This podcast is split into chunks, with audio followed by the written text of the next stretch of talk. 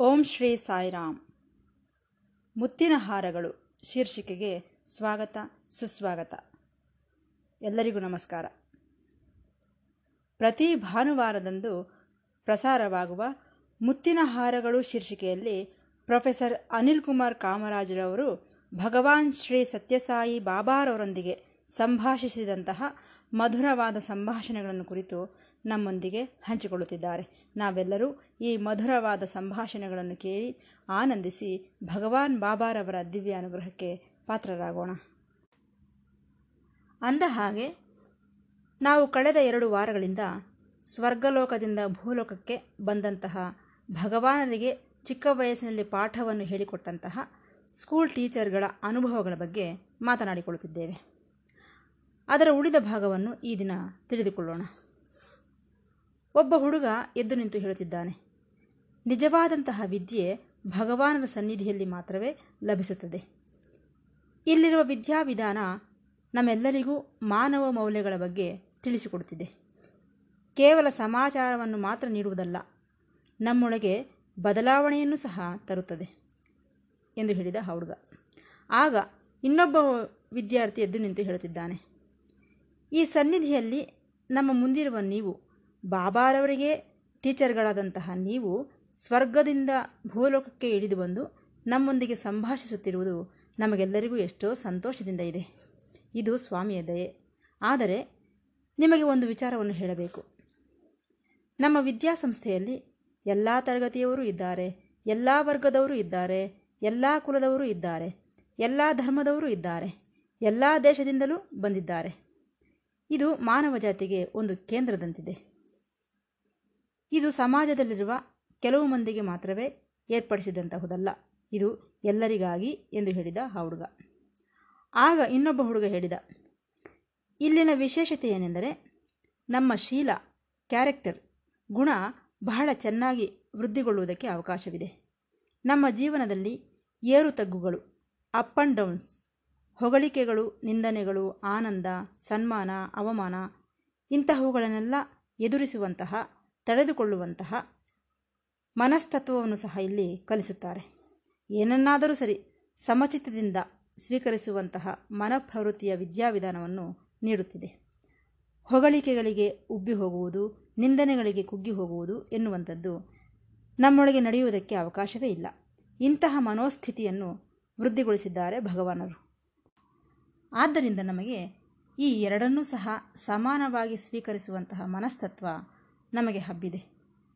ಸರಿ, ವಿಷಯಕ್ಕೆ ಬರೋಣ.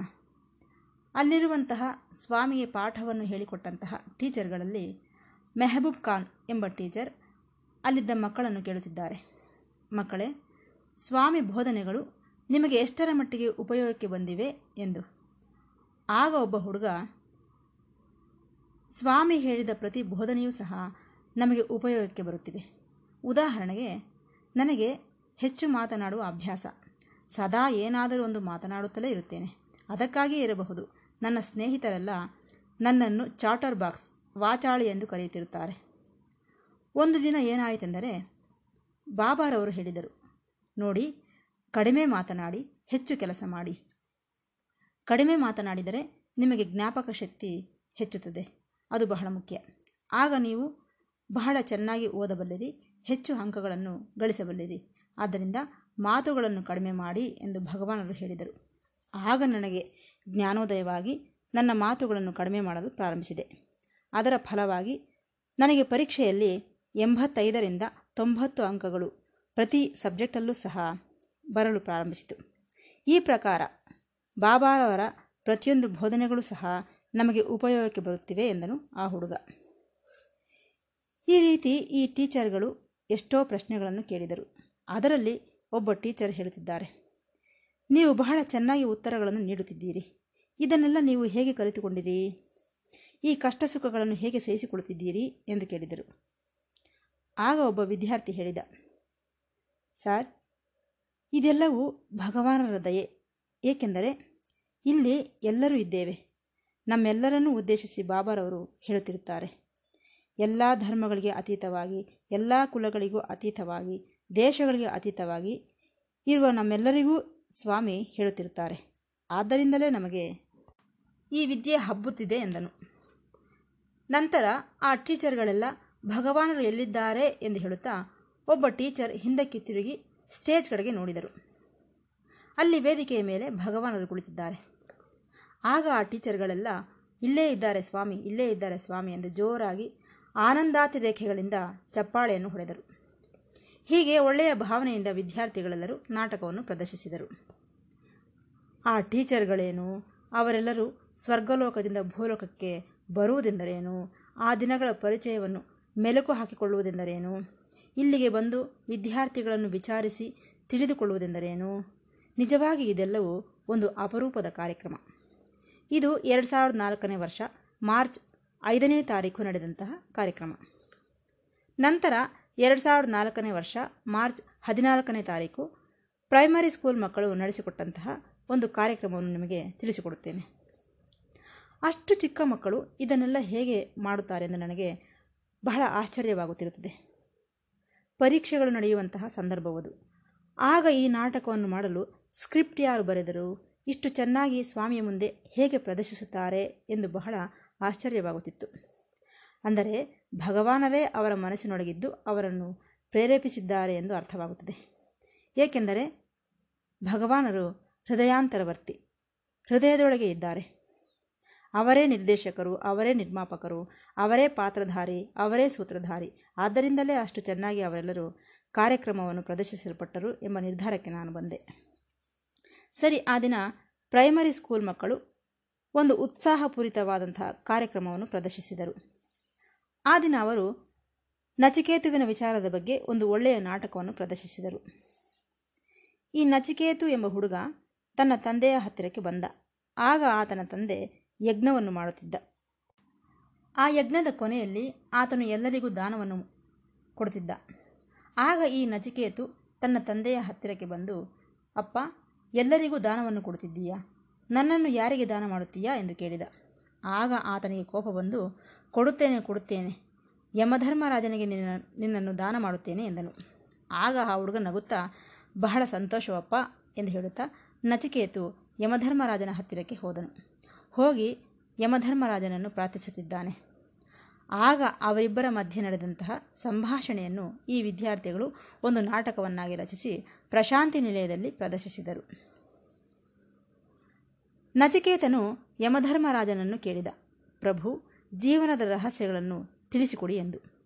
ಆಗ ಯಮಧರ್ಮರಾಜನು, ನೋಡು ಮಗು, ನೀನಿನ್ನೂ ಚಿಕ್ಕವನು ನಿನಗೇತಕ್ಕೆ ಆ ವಿಚಾರಗಳೆಲ್ಲ? ಎಂದನು. ಆಗ ನಚಿಕೇತುವು, ಇಲ್ಲ ಇಲ್ಲ ಪ್ರಭು, ನೀವು ಹೇಳಲೇಬೇಕೆಂದು ಪಟ್ಟು ಹಿಡಿದನು. ಆಗ ಯಮಧರ್ಮರಾಜನು, ನೋಡು ಮಗು, ನಿನಗೆ ಬೇಕಾದರೆ ವರಗಳನ್ನು ಕೊಡುತ್ತೇನೆ, ಕೇಳಿಕೋ. ನಿನಗೆ ಏನು ಬೇಕೋ ಅದನ್ನು ಕೇಳಿಕೋ, ಎಂದು ಹೇಳುತ್ತಾ, ಆ, ಈ ವರ ಬೇಕೆ, ಆ ವರ ಬೇಕೆ, ಎಂದು ಕೇಳಿದನು. ಯಮಧರ್ಮರಾಜನು ಆದರೆ ನಚಿಕೇತನು ಮಾತ್ರ, ನನಗೆ ಈ ಯಾವ ವರಗಳೂ ಬೇಡ. ನನಗೆ ಬೇಕಾಗಿರುವುದೇನೆಂದರೆ ಮಾನವ ಜೀವನದ ರಹಸ್ಯಗಳನ್ನು ಹೇಳಿ ಎಂದು ಗಟ್ಟಿಯಾಗಿ ಪಟ್ಟು ಹಿಡಿದನು. ಆಗ ಮೃತ್ಯುವಿಗೆ ಅಧಿಪತಿಯಾದಂತಹ ಯಮಧರ್ಮರಾಜನು, ನೋಡಪ್ಪ, ನಿನ್ನನ್ನು ಈ ಪ್ರಪಂಚಕ್ಕೆ ಅಧಿಪತಿಯಾಗಿ ಮಾಡುತ್ತೇನೆ, ಸ್ವೀಕರಿಸುತ್ತೀಯಾ? ಎಂದನು. ಆಗಿನ ನಚಿಕೇತನು, ನನಗೆ ಬೇಡ, ನನಗೆ ಬೇಕಾಗಿರುವುದು ಮಾನವ ಜೀವನದ ರಹಸ್ಯಗಳು ಎಂದು ಪಟ್ಟು ಹಿಡಿದನು. ಆಗ ವಿಧಿಯಿಲ್ಲದೆ ಯಮಧರ್ಮರಾಜನು ಅನುಗ್ರಹಿಸಿ ಜೀವನದ ರಹಸ್ಯಗಳನ್ನು ಹೇಳಿದನು. ಇದೇ ನಚಿಕೇತೋಪಾಖ್ಯಾಯನ. ಇದನ್ನು ವಿದ್ಯಾರ್ಥಿಗಳೆಲ್ಲರೂ ಸೇರಿ ನಾಟಕವಾಗಿ ಪ್ರದರ್ಶಿಸಿದರು. ಆನಂತರ ಮತ್ತೊಂದು ಉದಂತವನ್ನು ಸಹ ಈ ಮಕ್ಕಳು ಪ್ರದರ್ಶಿಸಿದರು. ಅದೇನೆಂದರೆ, ಕೆಲವು ಮಂದಿ ಮಕ್ಕಳು ಬೋಟನ್ನು, ದೋಣಿಯನ್ನು ನಡೆಸುತ್ತಿದ್ದಂತೆ ಅಭಿನಯಿಸುತ್ತಿದ್ದಾರೆ. ಸರಿ, ಆ ದೋಣಿಯಲ್ಲಿ ಒಬ್ಬ ಪಂಡಿತನು ಕುಳಿತುಕೊಂಡಿರುವಂತೆ ಒಬ್ಬ ಹುಡುಗ ನಟಿಸುತ್ತಿದ್ದಾನೆ. ದೋಣಿ ನಡೆಸುತ್ತಿರುವವನು ಒಬ್ಬನು, ಅದರೊಳಗೆ ಕುಳಿತಿರುವ ಪಂಡಿತನೊಬ್ಬನು. ಸರಿ, ಆ ದೋಣಿ ಮುಂದಕ್ಕೆ ಸಾಗುತ್ತಿದ್ದಂತೆ ಅದರಲ್ಲಿದ್ದ ಪಂಡಿತನು ಆ ದೋಣಿಯನ್ನು ನಡೆಸುತ್ತಿರುವವನನ್ನು ಒಂದು ಪ್ರಶ್ನೆ ಕೇಳಿದ. ಏನಪ್ಪ, ಈಗ ಸಮಯವೆಷ್ಟು ಎಂದು? ಆಗ ಆತನು ಹೇಳಿದ, ಸ್ವಾಮಿ, ನನ್ನ ಹತ್ತಿರ ವಾಚ್ ಗಡಿಯಾರವಿಲ್ಲ. ಏನೋ ಸೂರ್ಯೋದಯ, ಸೂರ್ಯಾಸ್ತಮಾನದ ಆಧಾರದ ಮೇಲೆ ಸಮಯದ ಅಂದಾಜು ಮಾಡುತ್ತಿರುತ್ತೇನೆ ವಿನಃ ನನ್ನ ಹತ್ತಿರ ಗಡಿಯಾರವಿಲ್ಲ ಎಂದನು. ಆಗ ಪಂಡಿತನು, ಅಯ್ಯೋ, ನಿನಗೆ ಸಮಯದ ಬೆಲೆಯೇ ಗೊತ್ತಿಲ್ಲ.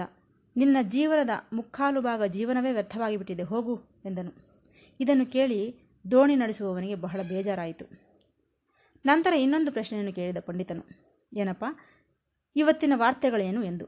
ಆಗ ದೋಣಿ ನಡೆಸುವವನು, ಸ್ವಾಮಿ, ನನಗೆ ಓದಲು ಬರೆಯಲು ಗೊತ್ತಿಲ್ಲ. ಹಾಗಾಗಿ ನನಗೆ ಈ ದಿನದ ವಾರ್ತೆಗಳ ಬಗ್ಗೆಯೂ ಗೊತ್ತಿಲ್ಲ. ಏನೋ, ನಾನು ಈ ದೋಣಿಯನ್ನು ನಡೆಸುತ್ತಾ, ಅದರಿಂದ ಬಂದಂತಹ ಹಣದಿಂದ ನನ್ನ ಜೀವನವನ್ನು ನಾನು ಪೋಷಿಸಿಕೊಂಡರೆ ಸಾಕು. ನನಗೇತಕ್ಕೆ ಈ ವಾರ್ತೆಗಳ ವಿಚಾರ ಸ್ವಾಮಿ ಎಂದ. ಆಗ ಈ ಪಂಡಿತನು, ಅಯ್ಯೋ, ನಿನಗೆ ಸಮಯದ ಬಗ್ಗೆ ಗೊತ್ತಿಲ್ಲ. ಓದಲು ಬರೆಯಲು ಬರುವುದಿಲ್ಲ. ವಾರ್ತೆಗಳ ಬಗ್ಗೆ ಗೊತ್ತಿಲ್ಲ. ನಿನ್ನ ಜೀವನವೆಲ್ಲ ವ್ಯರ್ಥವಾಗಿ ಬಿಟ್ಟಿದೆ ಸಂಪೂರ್ಣವಾಗಿ ಹೋಗು ಎಂದನು. ಸರಿ, ದೋಣಿ ಮುಂದಕ್ಕೆ ಸಾಗುತ್ತಿದೆ. ನಂತರ ಇನ್ನೊಂದು ಪ್ರಶ್ನೆಯನ್ನು ಕೇಳಿದ. ನಿನಗೆ ಭಗವಂತನ ಬಗ್ಗೆ ಗೊತ್ತೇ ಎಂದು ಆಗ ಆತನು ಹೇಳಿದ, ಅಯ್ಯ, ನನಗೆ ಭಗವಂತನ ಬಗ್ಗೆ ಆಲೋಚಿಸುವುದಕ್ಕೂ ಸಹ ಸಮಯವಿಲ್ಲ ಎಂದನು. ಇದೇನು, ದೇವರ ಬಗ್ಗೆ ಗೊತ್ತಿಲ್ಲ ಎನ್ನುತ್ತಿದ್ದೀಯಲ್ಲ? ಏತಕ್ಕೋಸ್ಕರ ಹುಟ್ಟಿದೆಯೋ? ನಿನ್ನ ಜನ್ಮವೆಲ್ಲ ವ್ಯರ್ಥವಾಗಿ ಬಿಟ್ಟಿದೆ, ಹೋಗು ಎಂದ. ಸರಿ, ದೋಣಿ ಮುಂದಕ್ಕೆ ಸಾಗುತ್ತಿದೆ. ಆಗ ಇದ್ದಕ್ಕಿದ್ದಂತೆ ಆಕಾಶವೆಲ್ಲ ಮೋಡಗಳಿಂದ ಆವೃತಗೊಂಡಿತು. ನಂತರ ಮಳೆ ಬರಲು ಪ್ರಾರಂಭಿಸಿತು. ಆಗ ಆ ಜೋರಾದ ಗಾಳಿಗೆ ದೋಣಿ ಆ ಕಡೆ ಈ ಕಡೆ ಕದಲುವುದಕ್ಕೆ ಪ್ರಾರಂಭಿಸಿತು. ಆಗ ದೋಣಿಯನ್ನು ನಡೆಸುವವನು ಹೇಳಿದ, ಅಯ್ಯ, ಪಂಡಿತರೇ, ತಮಗೆ ಈಜು ಬರುತ್ತದೆಯೇ? ಎಂದು. ತಕ್ಷಣವೇ ಆ ಪಂಡಿತನು ಭಯಗೊಂಡು, ಇಲ್ಲಪ್ಪ, ನನಗೆ ಈಜಲು ಬರುವುದಿಲ್ಲ ಎಂದನು. ಅಯ್ಯೋ, ಈಜಲು ಬರುವುದಿಲ್ಲವೇ? ಹಾಗಾದರೆ ನಿಮ್ಮ ಜೀವನವೆಲ್ಲ ವ್ಯರ್ಥವಾಗಿ ಬಿಟ್ಟಿತೇ? ಏಕೆಂದರೆ ಈಗ ಈ ದೋಣಿ ಮುಳುಗಿ ಹೋಗುವುದರಲ್ಲಿದೆ ಈ ಮಳೆಯಿಂದಾಗಿ ಎಂದನು. ನಿಮಗೆ ಸಮಯದ ಬಗ್ಗೆ ಗೊತ್ತು, ವಾರ್ತೆಗಳು ಗೊತ್ತು, ದೇವರ ಬಗ್ಗೆ ಗೊತ್ತು. ಆದರೆ ಈಜಲು ಬರುವುದಿಲ್ಲವಲ್ಲ? ಹಾಗಾಗಿ ಈಗ ನೀವು ಮರಣಿಸುತ್ತಿದ್ದೀರಿ ಎಂದನು.